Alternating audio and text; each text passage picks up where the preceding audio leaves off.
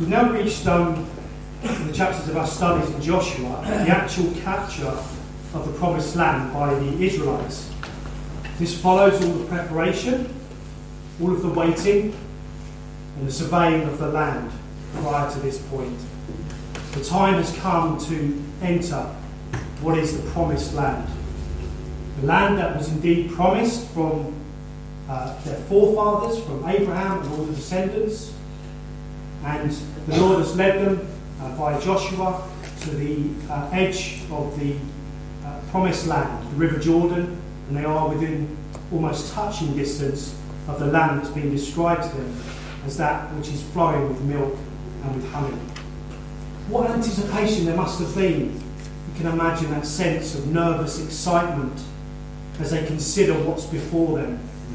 All the chatter, the hum, the chinking of metal, all the final preparations are being made for this huge occasion. And we'll see in this passage, it's so well known to we, we all know uh, what happens in this passage, but isn't this such an unusual method that God uses to bring the Israelites into the land that He has promised and taking, taking this from the hand of the Am- Amorites? So let's look at this passage then and the fall of Jericho briefly um, with in the context of three three points. There's three points we can make. The first one is God's command. In verses 1 to 10, God's command. And the second point, God's victory. It's God's victory in verses 11 to 21. And then thirdly, God's salvation. Verses 22 to 27, we have God's salvation. So let's first consider then the, briefly the context of the passage. How do you feel about the conquest of Canaan? As a, as a believer, as a Christian believer tonight, how do you feel? Are you comfortable with the, the, of the, this, the capture of Canaan? Or do you have difficulty with this, with the whole ethics and the morality of the situation? Here was God, He was sending His own people, the Israelites, into this land which is inhabited by the Amorites, and ethnically to ethnically cleanse this, this people, um, slaughtering thousands and thousands of children, uh, men, women, and animals. It's one of the great uh, moral problems that we encounter in the Old Testament. There's a well-known Christian periodical that once published a cartoon. It depicted a high wall of the city Jericho and in the foreground, there were two military officers discussing the, um, the, the, the, city. And one officer turned to the other and said, What would Jesus do?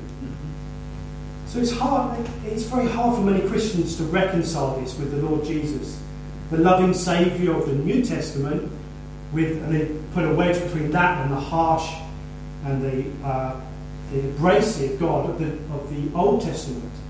So, how do we answer this? Well, firstly, a really important point God is God and He does not need to be defended. Doesn't need to be defended. The Old Testament deals, uh, reveals that He's perfect in all His ways and He is just. He's a moral God.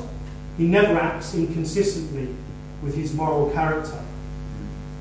So, whatever happens in the context of Canaan, God, God is acting rightly and it's in the justice and righteousness of God.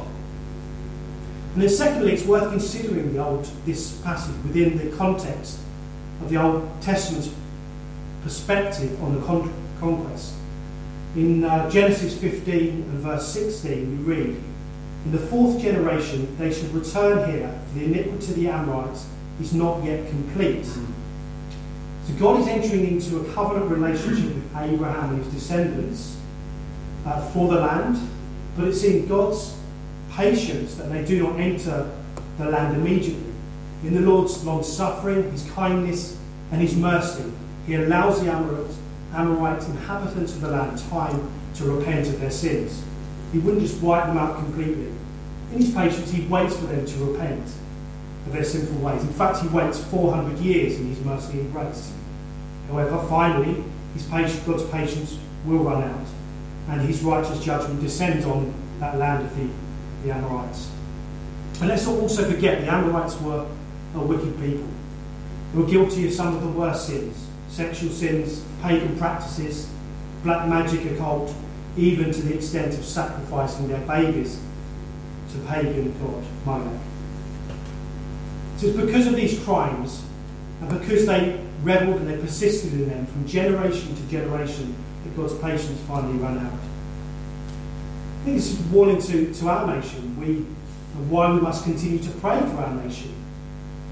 Um, we've seen over decades a steady moral decline in our society and uh, pray that God will overrule and reserve judgment on a nation and society that, that is losing its way uh, moral, uh, morally, just as with the, the Amorites.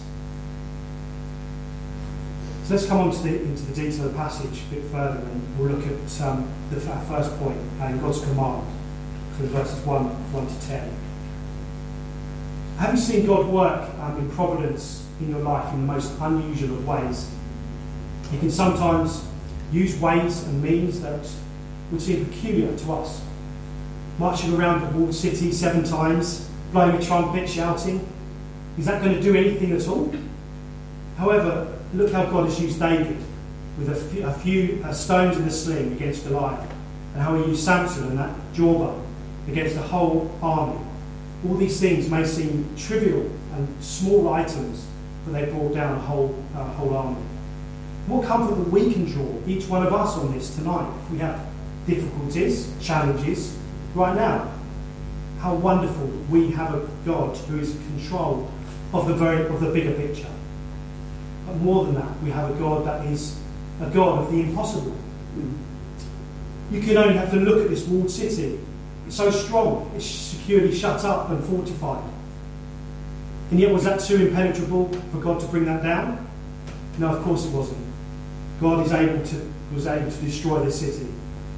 And whatever we do, however small, perhaps that tract you give to someone, brief conversation, a text, the WhatsApp message, the daily prayer, these seemingly small and trivial things, just as the Israelites walking around that city, blowing those ram's horns, shouting, the Lord can use these small things to great, achieve great things in His will and His purpose. Let's be encouraged with that tonight. Roger Ellsworth, he says, God delights in using strange methods to achieve great things. So although the strategy for this battle seemed odd, perhaps, perhaps nonsense to us, it's striking that, that also we don't see any questioning or any complaining from the people, Israelites. Joshua and his people are obedient to what God has said to them and told them to do. The generation have learned from the grumblings and the unbelieving times in the wilderness that had preceded them. Their obedience was due to their faith in God's word, that God would bring about what He said He was going to do. And how much we need to have that same faith in God's word too. So much that we, we just don't know. Remember at the, uh, my graduation ceremony, the dean saying in his uh, spiel at the end, um, You've now entered the journey of lifelong learning. I thought after three years of study, I learned everything. but uh, and isn't that true about, about the Bible?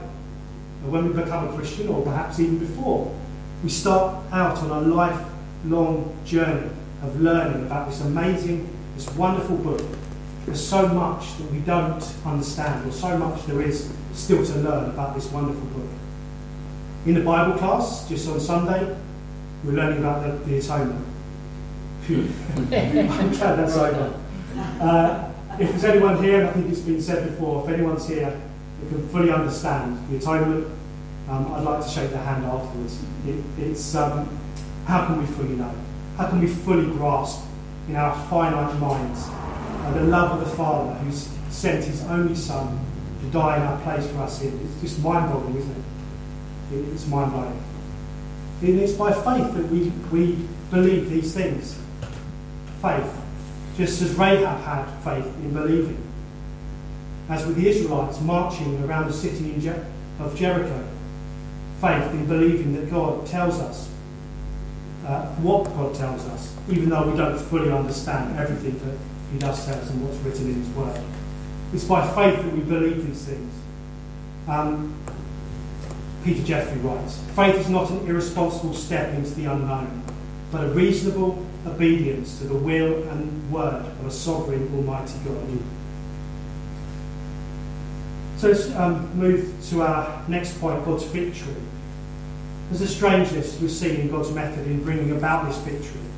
Seven priests blowing ram's horns, the ark, the rear guard, such as a caravan encircled uh, Jericho each time, each day, and the seven times that they encircled uh, Jericho on the seventh day. However, notice in these verses, as um, well, I hope you noticed as we read, how the Ark of the Covenant has centre stage. The chapters refer to the Ark actually ten times, uh, this chapter ten times. It's God's presence here that will make a difference in what they are doing. We read in the first commandment, don't we? Shall have no other gods before me. The centrality of God in, the, in this passage. Notice how he says, I have given Jericho into your hand. I have given, as God has given Jericho into your hand. If Israel only marches and shouts, it's no doubt about who batters Jericho to the ground. Dale Ralph Davis puts it much better than I can. Since we have a tendency to obscure God's splendour and steal his praise, he sometimes sets our contributions aside so that we and others can perceive that the overwhelming power comes from God, not us. It's clear that this victory belongs to the Lord.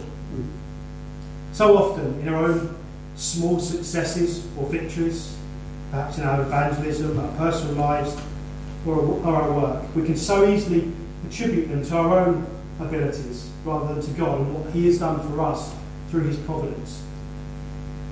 However, as we see here, it's the Lord that has the victory over the battle of Jericho. And He too has our lives in His hands, and He is shaping and He's moulding us. Nothing happens by luck or just by chance, it's only because it has been permitted by our Lord. And of course, that reminds us of the ultimate victory that the Lord Jesus Christ has over sin and over death. He has a victory. His words were, It is finished. That battle was won there on that cross. It was all accomplished there, Calvary. Praise, praise the Lord for this. And that takes us on to our, our final point God's salvation. Look at the way that this, this little section at the end is constructed. And the Lord's instructions, verse 5, to Joshua's command in verse 10. And after reading verse 10 to verse 16, it's a shout for the Lord has given you the city. You'd then expect, wouldn't you, in the light of that, the natural sequence for, for verse 20 to immediately follow. After the command to shout, you'd expect, or Joshua would expect the people to shout. So the people shouted when the priest would come in verse 20. But um, in fact, we have an interlude there from verse 17 to 20. And the writer is using a delayed climax here by including Joshua's instructions and the, obeying the commands afterwards. Um, because what he's saying in between is more important than the actual Jericho's walls falling down. What he's saying is actually more important in verse 20 than actually the walls falling down. If we were to make a movie of this passage of Joshua 6, you'd shoot an extensive action scene, wouldn't you? soldiers running around, an assault of the city, combat scenes, and so on, all descending. Our writer has no such interest, nor does he care about the bravado of Israelite warriors. He gives only a brief mention, almost, almost matter of fact, um, report of the triumph itself.